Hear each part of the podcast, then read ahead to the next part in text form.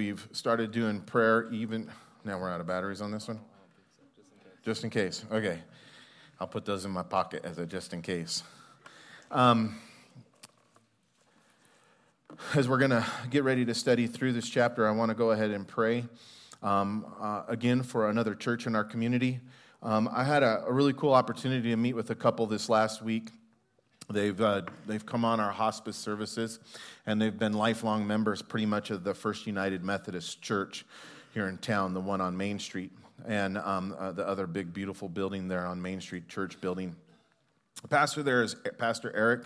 I know him, um, but they shared a cool story with me. As you guys know, like some of the, the, the, mainstream denominational churches, like the Methodist Church, as well as like the Presbyterian Church, on the national level, they have begun to make some really unbiblical and ungodly compromises within the church. And um, even in this region, over the First United Methodist Church, they've appointed a female uh, bishop who is um, homosexual. And um, that's in this area. And um, Pastor Eric had a meeting with her, they told me, about uh, four or five months ago, and, and made a stand. He said, basically, as for me and my church, as, as we as our church in Cañon City, we're serving the Lord. We're not going to be a part of, of that. Um, as they were telling the churches that they're now going to have to start participating in um, homosexual marriages. And he, uh, thank God for him and other godly men in our community, said that he would not do that as long as he's a pastor of that church. That will not happen. And so I give thanks for Pastor Eric. I know that he loves all people, including those who are involved in that kind of relationship, but he's still willing to stand on the truth of God's word and, and to not compromise and, and even um, be willing to stand against those who are over him, so to speak, who are wrong, to stand up for what is right. So I want to pray for Pastor Eric this morning and for the Methodist Church as we just remember uh, other brothers and sisters and other churches in our community. So if you guys will bow your head and um, pray with me. Father, we want to lift up the First United Methodist Church, and we give you thanks for our, our brothers and sisters um, in you who, who worship there and who are worshiping there this morning. Lord, I know that the church has struggled lately with um, the changes that are taking place on the, on the um, more national level with that organization. And God, we pray against all ungodliness and unbiblical things that are coming into that church that have been. Um, that church, that Methodist church that has been so rooted and, and so grounded, Lord, from its conception on biblical truth. And as Pastor Eric, Lord, makes these stands for you, and as that congregation stands against um, sin and unrighteousness. We pray, God, that they would do it, first of all, with a spirit of, of love and a spirit of compassion. But also, Lord, that they would not um, compromise the truth and that you would bless them for that, Lord, that um, their light would shine before them, the, your light that's in them would shine before them into this lost and dark world as a beacon of hope, Lord, and as a, as a, as a light to the rest of us, God, of, of how to follow after you with all our heart with our soul and with all of our mind. And so, Lord, as they gather together to worship you and study your word together there at the First United Methodist Church, we pray, God, for your presence to be with them. We pray, God, that they would um, know you more. And uh, we give you thanks for them. In Jesus' name we pray. Amen. All right. Um, Exodus chapter 34 is where we're at. And last week, as we studied through chapter 33, if you remember, the overall theme, if you will, of that chapter was about restoration. It was specifically um, that we saw this path of restoration that the children of Israel were led down as they um, were brought back into the presence of God.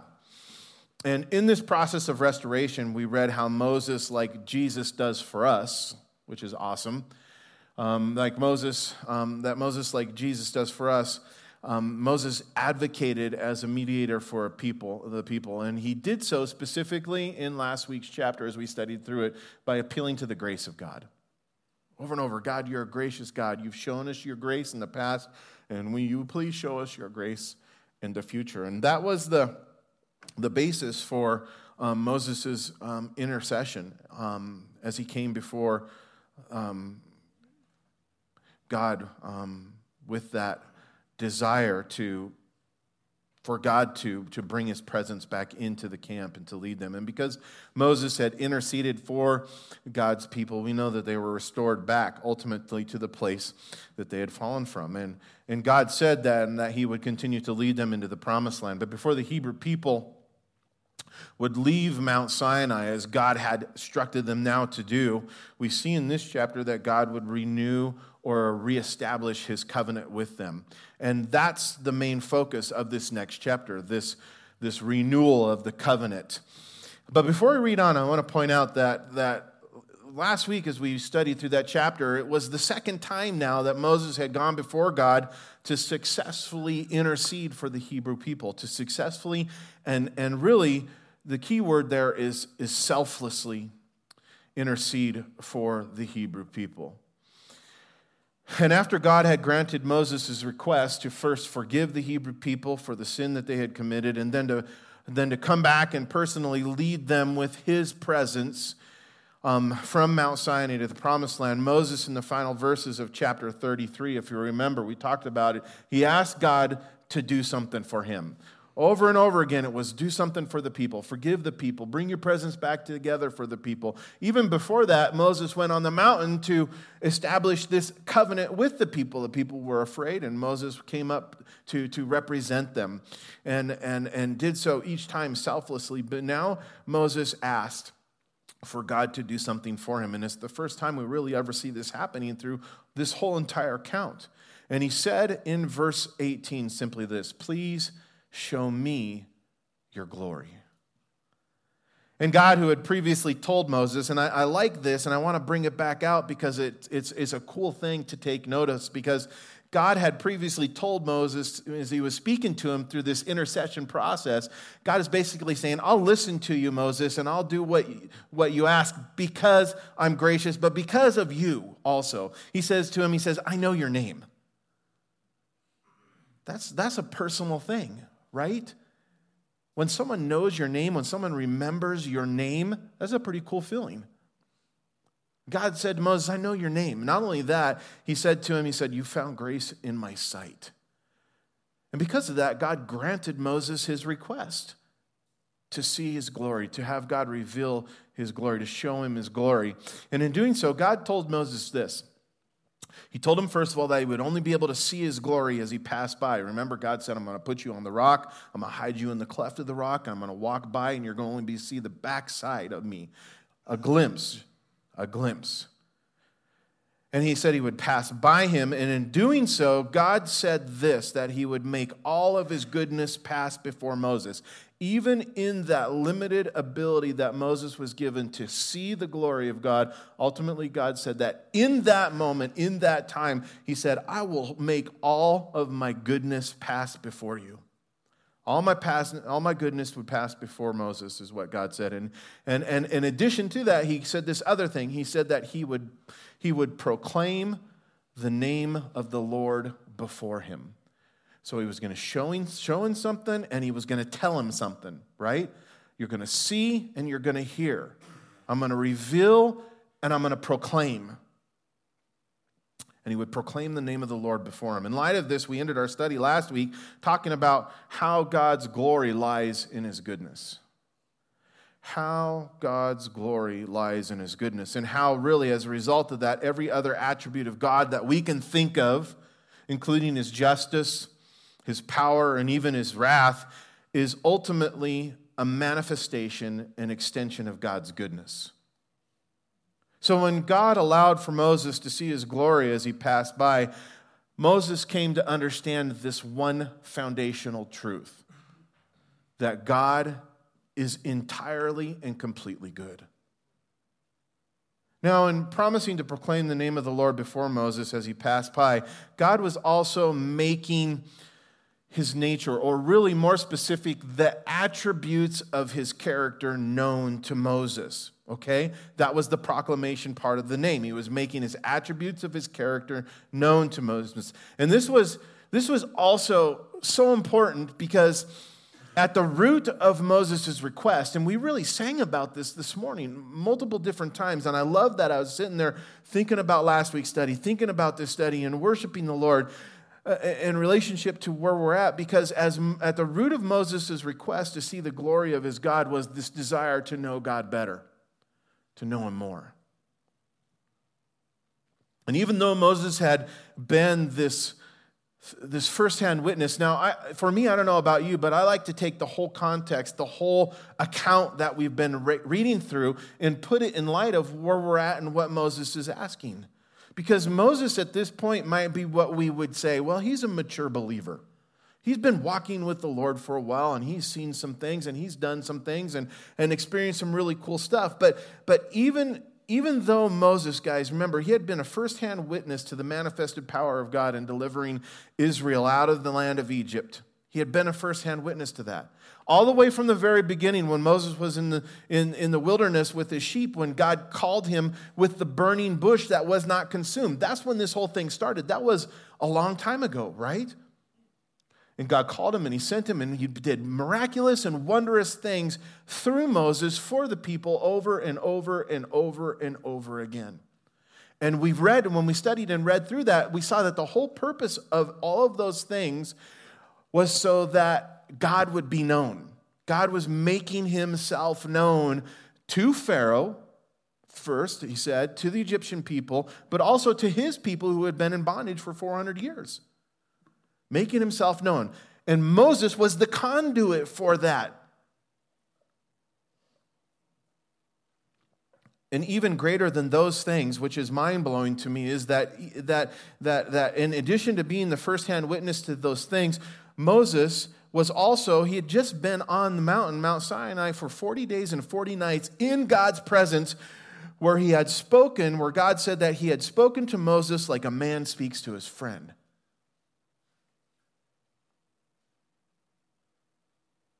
And, and even though Moses had experienced this kind of contact with God, witnessed these kinds of miraculous and wonderful things, which were um, Uh, demonstrations of God's power, of God's love, everything of God that we know, Moses sensed that there was still so much more to know about God.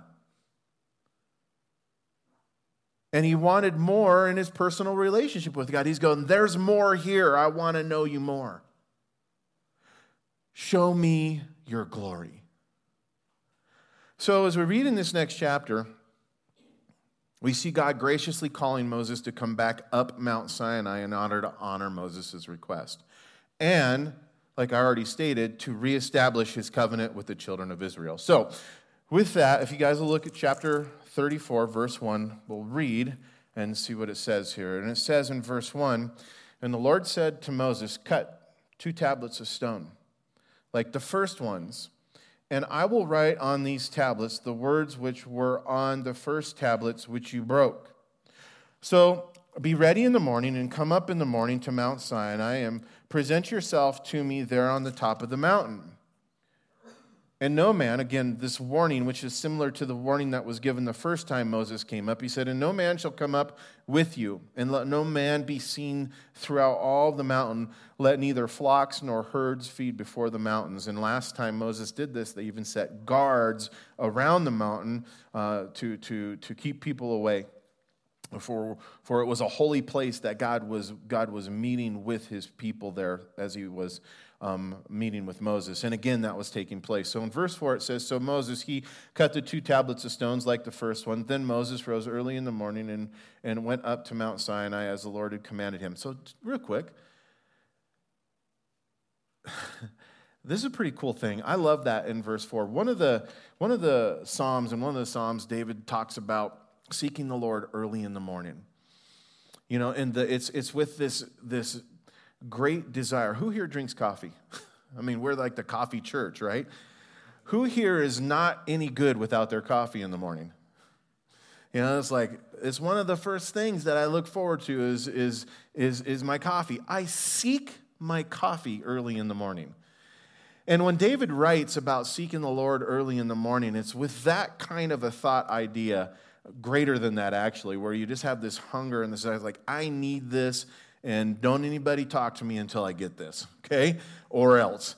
And, and um, I, I, I'm thinking about this passage of scripture where it says that Moses rose early in the morning. Now, if God, after everything that, that they had gone through, and now God said, Yeah, I'm going to I'm to show you my glory, Moses. I'm going to reveal more of myself to you. And after Moses had already gone and seen all these other awesome things and had already been on the mountain with God where God had spoke to him like a man speaks to a friend and God said basically to Moses, "You ain't seen nothing yet, Moses." Would you not want to rise early in the morning the next day, too? I mean, you, you probably wouldn't even have to set your alarm, right? It's like when I go hunting, I feel that way, or I got a hunting trip or a fishing trip. I know I'm not going to sleep that night. You know, I'm thinking about where I'm going to go, and I know that I might want to sleep, but I'm like, I'm like up at three o'clock, and I don't even have to be up till five, and I'm just waiting there in bed, anticipating that that expectation of what is lying ahead in the day. Guys, you and I have that every single day with our Lord. We have this, what Moses was seeking, we have this available to us every single day. To be able to rise in the morning and meet and have communion and fellowship with God, where He's going to say, You have not seen nothing yet. Look what I want to show you of myself and do for you today. And with that kind of knowledge, should bring forth this passion to also go, we're going to rise early in the morning and meet with the Lord. And so Moses, he said, he went up on Mount Sinai as the Lord had commanded him, and he took in his hand the two tablets of stone. Now the Lord descended in the cloud, and he stood with him there and proclaimed the name of the Lord. And the Lord passed before him and proclaimed, The Lord, the Lord God, merciful and gracious, long suffering and abounding in goodness and truth, keeping mercy for thousands, forgiving iniquity and transgression and sin, and by no means clearing the guilty, visiting the iniquity of the fathers upon the children and the children's children to the third and to the fourth generation. So, Moses, verse 8, made haste and bowed his head towards the earth and worshiped. And I think that was the right response. I think any one of us would and should do that when the Lord meets with us is to bow our hearts, to bow down and to worship Him when God makes Himself known, when God proclaims Himself to us. And He does so in many ways, guys. It happens all the time when we seek Him. It says in verse 9, then, then He said, the Lord God said, um, it, or Moses said, excuse me, if, if, if now I have found grace in your sight, O Lord, let, let my Lord, I pray, go among us, even though we are a stiff necked people, and pardon our iniquity and our sin, and take us as your inheritance. And verse 10, he said, Behold, I make a covenant before all your people. I will do marvels such as has not been done in all the earth, nor any other nation and all the people among whom you are shall see the work of the Lord, for it is an awesome thing that I will do with you. Marvelous and awesome things. Therefore, in verse 11, observe what I command you this day. Behold, I am driving out from before you the Amorite, and the Canaanite, and the Hittite, and the Perizzite, and the Hivite, and the Jebusite. Take heed, verse 12, for yourself, lest you make a covenant with the inhabitants of the land. Where are you going? where you are going, lest it be a snare in your midst. So, a warning, but you shall destroy their altars, break down their sacred pillars, and cut down their wooden images. For you shall worship no other God, for the Lord God, whose name is jealous, is a jealous God. Verse 15, lest you make a covenant with the inhabitants of the land, and they play the harlot with their gods, and make sacrifices to their gods, and one of them invites you, and you eat of his sacrifice, and you take of his daughters for your sons, and your daughters play the harlot with their gods, and make your sons play the harlots with their gods. You shall make no molten gods for yourself. I think God got really specific there, don't you? Yeah. Um, therefore, in verse, verse 18, it says, The feast of unleavened bread you shall keep. Seven days you shall eat unleavened bread, as I commanded you in the appointed time of the month of Abib. For in that month of, of Abib you came out from Egypt. All that opened the womb are mine, and every male firstborn among your livestock, whether ox or sheep. But the firstborn of the donkey you shall redeem with a lamb, and if you will not redeem him, then you shall break his neck. At the firstborn of your sons you shall redeem, and none shall appear before me empty handed. And so that redemption was really in, in, in, offering up a sacrifice to the Lord uh, in, in place for that firstborn son of yours.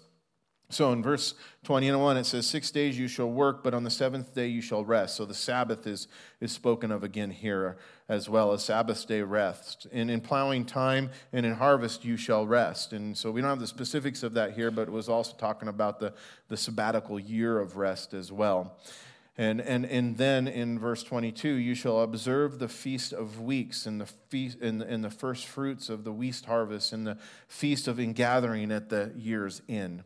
Three times in the year, all your men shall appear before the, appear before the Lord God of Israel, for I will cast out the nations before you and enlarge your borders. Neither will any man covet your land when you go up to appear before the Lord God three times in this year. You shall not offer the blood of my sacrifices with leaven, which is yeast, nor shall the sacrifice of the feast of Passover be left until morning. The first fruits, the first of the fruits of your land you shall bring to the Lord, to the house of the Lord your God, and you shall not boil a young goat in its mother's milk. And even to this day, you cannot get a cheeseburger in Israel because of that statement there. It's true. then the Lord said to Moses, Write these words, for according to the tenor of the words I have made a covenant with you and with Israel. So, verse 28. He was there with the Lord 40 days and 40 nights, once again, and he neither, neither ate bread nor drank, and, and, and he wrote on the tablets the words of the covenants of the Ten Commandments. Literally, they're the ten words. And Father, as we now study through this next chapter, I ask God that your Spirit would teach us, that you would soften our hearts, Lord, to receive what you have for us this morning. God, that we would see that you're the greatest thing that we can, that we can possess, that relationship with you, um, knowing you more and more. So we desire, like Moses, Lord, today we say, show us your glory, uh, make your goodness known to us, proclaim your name. And we ask this in Jesus' name. Amen. All right, so as we go back to the beginning of this chapter and go through these verses, we, we now see that in calling Moses back up the mountain that God instructed him first in verse 1, right? To cut the two tablets of stones like the first ones. And, and, and God kind of puts in there and says, like the ones you broke. and and I, I, don't know if there's anything going on there. I really think that that, that Moses breaking the, the, the first two tablets had um, a, a, righteous uh, and uh, significance to the anger that Moses had at that time. But Moses had broken those tablets at the foot of the mountain, if you remember, when he had seen the people or when he saw the people sinning with the golden calf, when they were dancing all around it in their sensual and, and, and even sexual ways. And, and um, and when Moses broke the first two tablets, it was a, uh, was a sign to them of the greatness of their sin. Because, and, and, and we talked about that, Moses had said to him multiple times back in chapter 32 that your sin is great. Your sin is great. And um, it was a sign of, of, of, of the, the greatness of their sin because in, in, the, in the smashing or the breaking of the two tablets because what God had written on them, like what we read here, also um, were the things that they had agreed to obey to enter into this contract, which they were then so quick to forsake when they had Aaron fashion this, this or this take the gold and mold it into this calf, a god which they could see and worship. So when Moses cast them on the ground, and when he broke them, it demonstrated how the people had broken their covenant. You know, it would be like taking a, contractual agreement and, and someone had broken, tearing it up, right? It's the same kind of thing. And they had broken that covenant with their idolatry and their immorality when they were worshiping the, the calf. And literally, the sin that they committed then canceled out the deal that they had made with God, making it null and void. Now, think about that if, if you have had an agreement with God in this situation and your relationship was a conditional relationship, and thank God that, our, our, our, the, that we're saved by grace through faith, the new covenant is rooted in the blood of Jesus, and it's the grace of God that now sustains us because it, it, it, it's so much. Let me put it this way there was, let me, there was, there was they lost their assurance in that moment from their point of view. And we're going to talk about that. From God's point of view is a different perspective. But, but um, they had no deal. And so, without a covenant, without a deal, the people had no way of knowing where they stood with God. Right? They had no way of knowing where they stood with God, even though God at this point said he had relented from the harm that he was he said he was going to go do to them, and even though he had right now at this time had promised that his presence would go with them, they still did not know where they stood with him. You see, they might have been wondering, and, I, and, and if this is all we knew, we too should be wondering in what capacity was God now going to accompany them to the promised land? What capacity? Would it be like a policeman who watches a criminal? You know, somebody was in the hospital not too long ago, and I was in there with them, and across the hallway was one of the prisoners in the, in the um, room next to him. And you know who was standing outside? A guard. You know, that was the relationship that he was watching this guy to make sure he didn't break out or do anything wrong. And sometimes I think we think that's what our God's like. He's just following us around like a policeman to see if he can catch us doing something wrong. That's not true. We don't have that standing with our God. But the children of Israel, where they were at, they could have, they could have very well come to the conclusion that God's now going to be going with us to make sure that, that we're not doing any criminal acts. Or was he going to be traveling with them now, his presence among them, like a father who cares for his children? Because that was the, the essence of the contract to begin with. You'll be my people, and I'll be your God. I'll be your father, you'll be my children. So, where was it at? What kind of relationship were they now having with this God? that had brought them out of the, the, the, the, land of Egypt. And, and really, guys, the answer came in this chapter. It came in this chapter when God instructed Moses to cut two new stone tablets to cut the new stone tablets. And, and I'm sure if, if you had this understanding as a, as a children of, of Israel, as a Hebrew person, and you're standing in your tent and Moses is getting ready to go back up, and, and you've been through all of this right now, and he cuts the two new stone tablets with which the covenant was written on previously, and he's going back up, you might go, it's going to be all right. It's going to be all right. God's given us a second chance because the two stone tablets meant that God was going to replace the tablets that Moses had broke and renew the covenant with the, that the people had violated with their sin. And so Moses, it says, he cut the two stone tablets like the first ones. He rose early the next morning with the tablets in his hand, and he went back up the mountain like God had commanded. But before God did anything, we see here with the two tablets, he then, he first revealed himself to Moses as he had promised in verses 5 through 7 here of this chapter. And in verses 5 through 7, it says that he passed before Moses to see all of his goodness, which we've talked about, and he spoke for Moses to hear. He passed by for Moses to see all of his goodness, and he spoke for Moses to hear the name of the Lord proclaimed. And I think it's important for us to realize that God did so much here than simply lecture Moses on his nature when he spoke. My dad, I love my dad. He's passed away, but he was the king of lecture. You know, I would be like, could you just spank me now? Get it done? but I say that because I have genetically inherited that with my own, for my own kids. And, and, and I remember how I felt at that time, so I, I'm really trying to be sensitive to that. And man, I could lecture like the best of them. You ask my kids, they'll tell you. Thanks, Paul. but that's not what God was doing here, guys. God wasn't simply lecturing Moses on his nature when he spoke. I can't, there's no way to overstate the awesomeness of what was taking place in this moment. No way. Huh. And when God spoke, we're told that the name that he proclaimed, he said it twice, was the Lord, the Lord God. You want to know what that is? Translated back, I'm going to go a little further with it, back to the time when Moses first met God at the burning bush. He said, What? I am. I am that I am. The Lord, the Lord. It is the Hebrew word Yahweh. It's such a precious and holy name to the Hebrew people, and we don't even know the, the, the actual spelling of it. It's just an abbreviation for us Yahweh. And God had used this same name before he even had contact with Moses for himself when he previously revealed himself to Abraham and Isaac.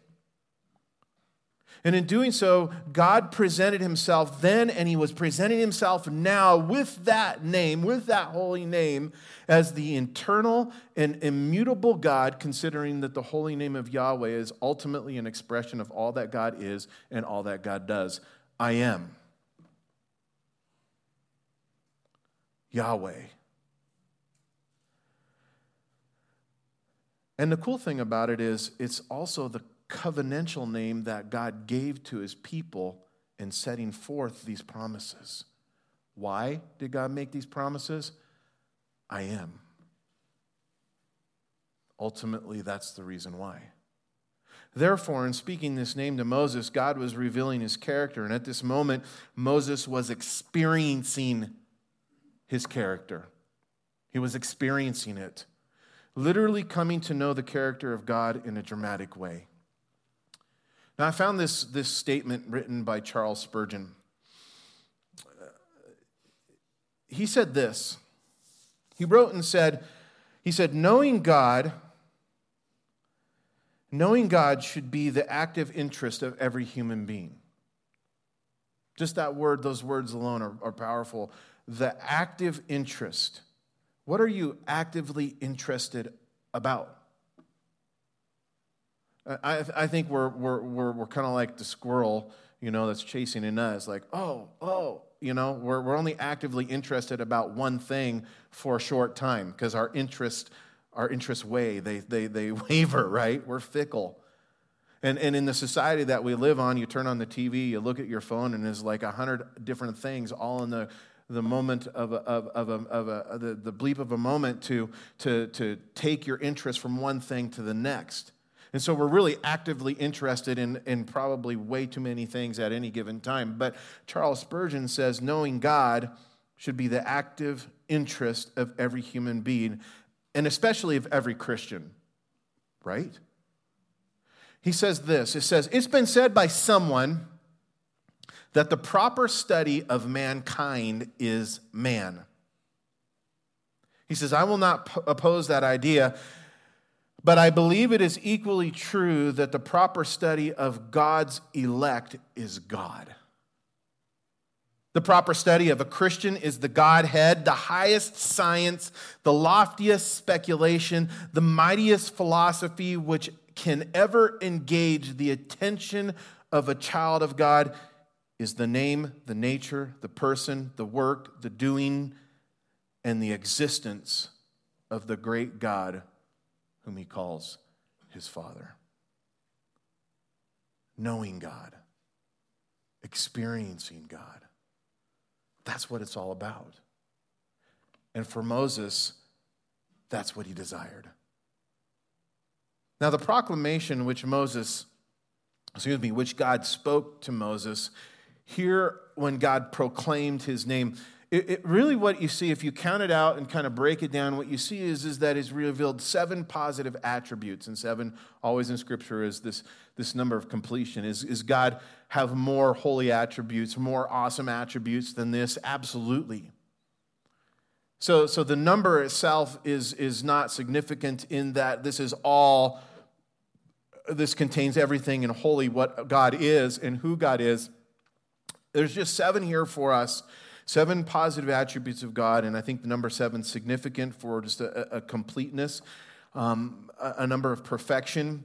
And, and, but all of these things, when you really look at it, all of the attributes point to God's compassion and God's forgiveness. All of them. And the first two, let's, let's break them down a little bit. The first two attributes that God proclaims about himself here in these verses is that he is merciful and gracious. These, these words are, all these words in the, are in the adjective form, and, and um, they're descriptive. And the, the, the word merciful is the Hebrew word rakum. which means this. Merciful, that word rakum, it actually translates to this word more than it does the word merciful. The word rakum translates to the, the, the, the, word or the phrase full of compassion. Full of compassion. And, and, and the, the best way for me to, to, to illustrate or to expound on this is to read you a passage of scripture from Psalm 78. In Psalm 78 is really a, a, a historical account of the children, of what God did for the children of Israel in the wilderness. And in verse 38, it says this But he, God, being Rakum, being full of compassion, merciful, right? Being full of compassion, he, God, being full of compassion, forgave their iniquity and he did not destroy them. Yes, he says, many a time he turned his anger away and did not stir up all his wrath. And so this is compassion in action, and that's who God is merciful, full of compassion, compassion in action, turning away, turning his anger away and, and, and not stirring up all of his wrath. Now, the word gracious, we've if you've been here and and and have sat under the, the teaching that we go through you know that there's multiple different descriptions or definitions for the word gracious. And, and we've gone through them and we spoke of them, and it's such a, a complex word. It's complex. The word gracious is complex. And the Hebrew word that is used here, which is also an adjective, is the word kanun. And, and, and this word, it really, does, it, it, it, the basis of it, it I, I love this because out of this flows so many more definitions of the word gracious, but it is literally the action of stooping down in kindness to an inferior in order to show or bestow favor to the undeserving. Kanun. Our Lord is gracious.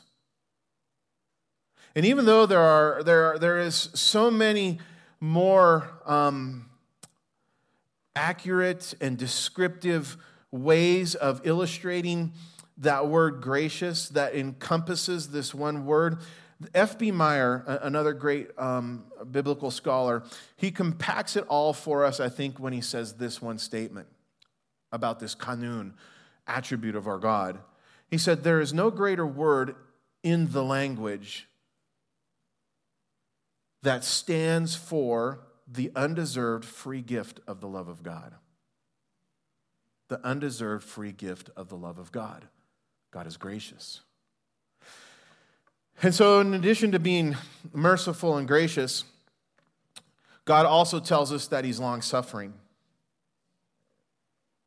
and abounding in goodness and truth. Now, there's a, there's, a, there's a verb there, a word there, abounding, to illustrate what God's like, abounding in goodness and truth. And the word, first of all, long suffering, simply means this that God is slow to anger. Man, I, I'm so grateful for that slow to anger. In other words, God doesn't have a short fuse, He's patient with us. And I'm grateful for this because I think we all know what it's like to deal with, with, with people who have a short fuse, someone who is offended or even outraged at just the slightest little offense. And by the way, in 1 Corinthians chapter 13, and one of the attributes of, of, of love that's written out there, Uh, it loosely translates to the fact that it says, Love's not easily offended.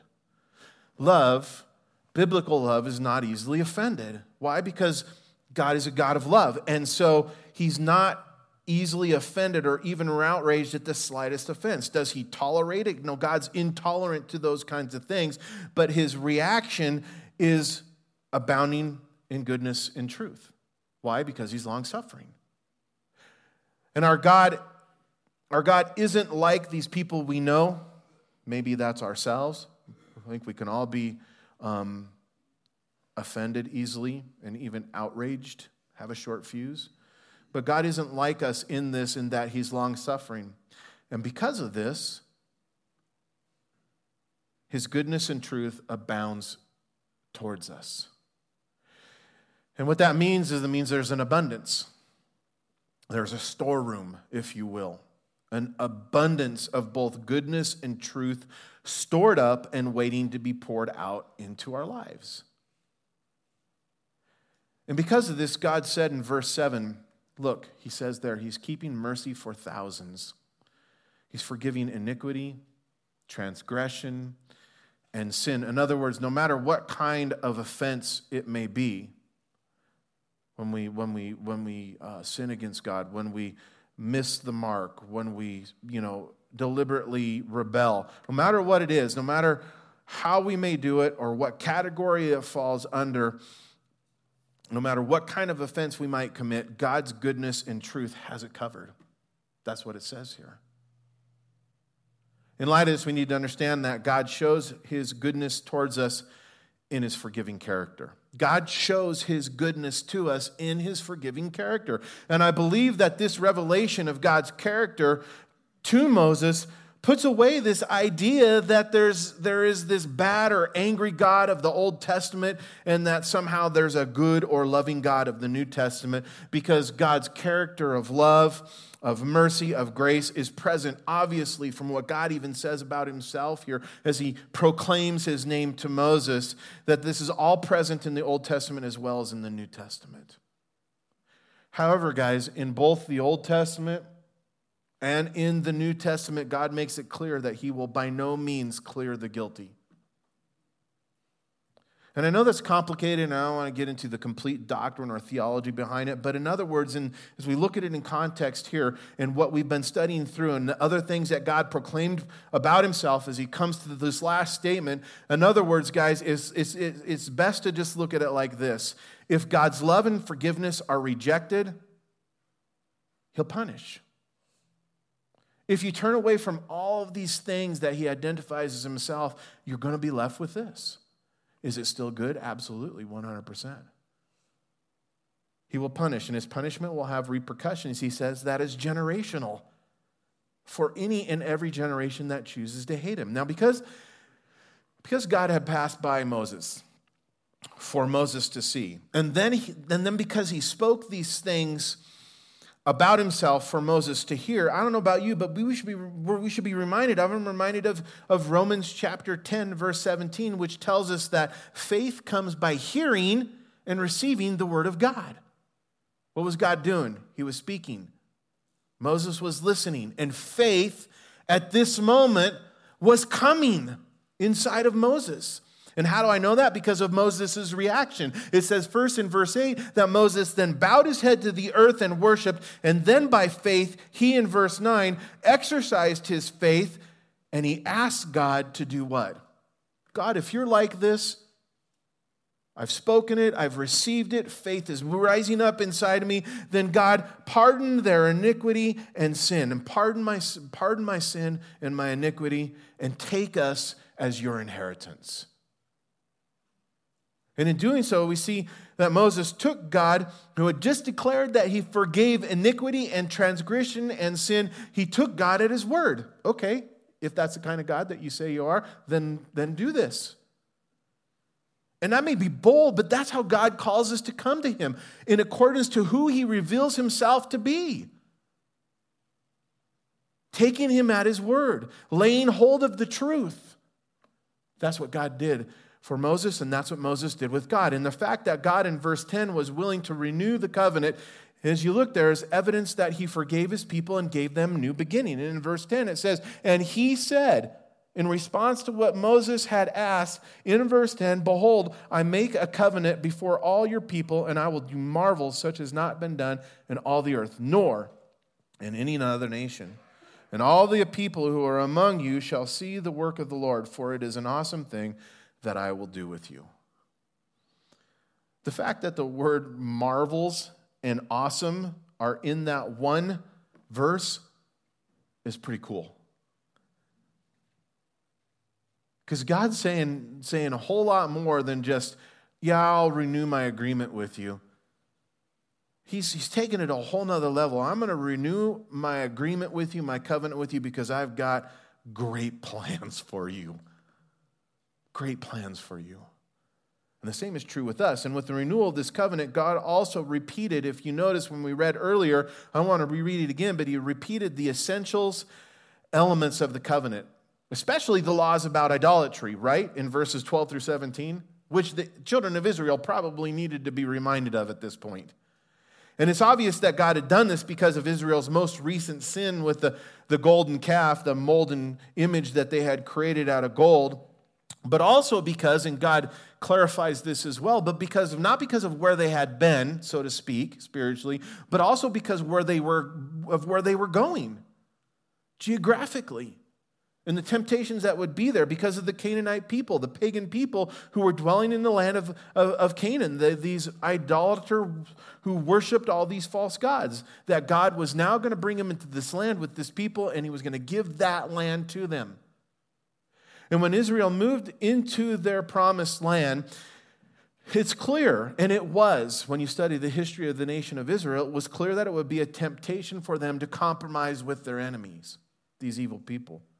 First, by making agreements with them, and then by joining their feasts, and finally, even by intermarrying with them and adopting their idolatrous and pagan ways. God warned them against it, spoke against it, and we know that they still stumbled to the temptation. So it was important from the very beginning that Israel ultimately that they would reject and completely destroy everything associated with idols and live to, to live separate from all the other inhabitants of Canaan. And so God warned them, look there in verse 11, to observe what he was commanding them to do on that day because it was for their own good that they would obey him. And I love it when you go through the book of Leviticus and you read the details of the law that was given, and God would stop. He stops every so often. He'll give, he'll give some commands, it'll all be outlined, and then he'll go, so that it may go well with you. And then he'll keep going on. And he'll like, oh, oh, by the way, so that it may go well with you so that it may go well with you. Over and over and over again. That's a repeated theme throughout the book of Leviticus. And that's what we see here in God calling the Hebrew people to observe what he was commanding them to do, because ultimately it was for their own good that they obeyed him, considering God had promised to do what? God said, I'm going to do good. Observe my commands because I got good things planned for you. I'm going to do good. And God's desire was for them to enjoy the blessings of the covenant. Get this God's desire was for them to enjoy the blessings of the covenant through their obedience. Through their obedience. Now, oh boy, okay. In receiving this covenant, we see, we're going to wrap it up with this. Um, the worship team wants to come back, or Justin, come on back up, buddy. Um, in, oh, okay. In re, okay, in renewing this covenant, we got next week, unless Jesus comes back. I'm all right with that if you're all right with that too. In renewing this covenant, we're to we're to see, we're to end with this. This we see the uncompromising uh, we see this uncompromising and holy nature of God. Why? Because he didn't, he didn't renegotiate the terms of the covenant simply because Israel had previously failed to keep them, did he? You're like, okay, you blew the one with the molten image and the golden calf. We'll leave that one out at this time. no, he mentions it by name specifically. God's, God does not renegotiate the terms of the deal. Rather, God, and in that, what we see again is his con compromising, holy, and righteous nature. And in that, God clearly restated what had been previously written. And this was because God, guys, God was going to do, he said, he was going to do marvels such as had not yet been done on all the earth. And the, ex- the ex- extent of that was with, for, and through the Hebrew people. God says, I'm not compromising. This is the standard because we're going to do some good things, guys.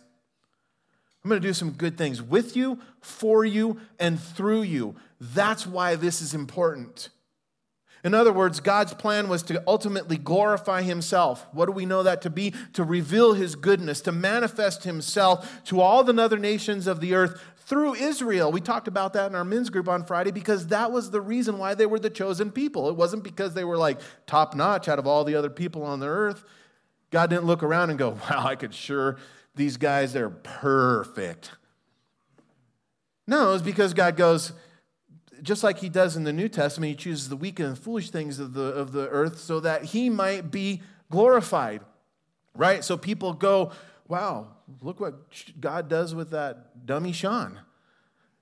And, and, and, and the same kind of idea, not that the Hebrew people are dummies, that's not what I'm saying, but um, it's this idea of God was being glorified through them to all the nations of the world, to show his glory through the great things that he did among them. And because of this promise to do this, God said this awesome and marvelous things will be done with the Hebrew people. And because of that, there was this awesome and marvelous standard. If God's going to do awesome and marvelous things through us, does not there also come an awesome and marvelous standard? For sure. And we have that standard exampled for us through Jesus Christ and the life that he lived. He who is the expressed image of God the Father.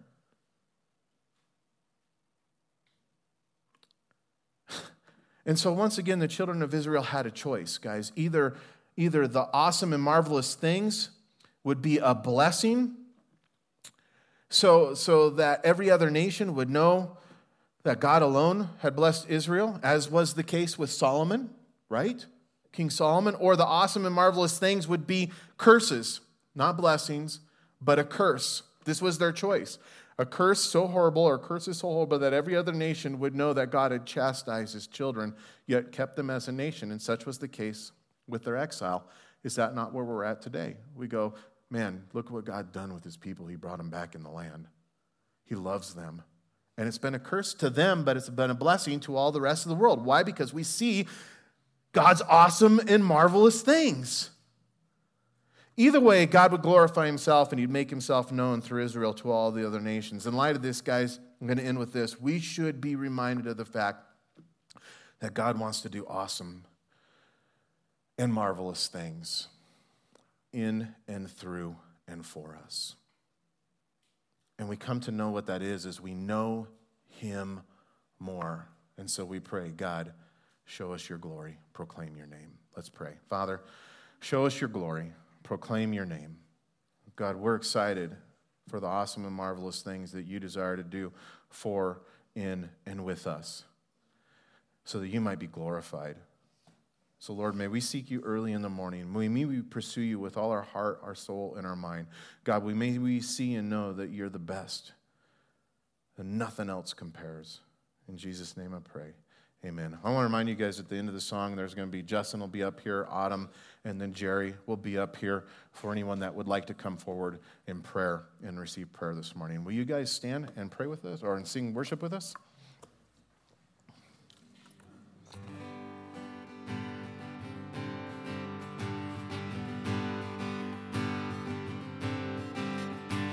Well, I've heard a thousand stories of what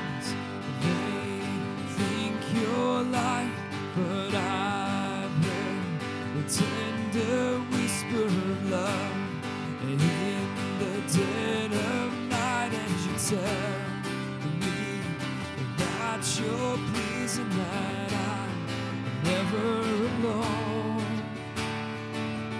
You're a good, good father. It's who you are. It's who you are.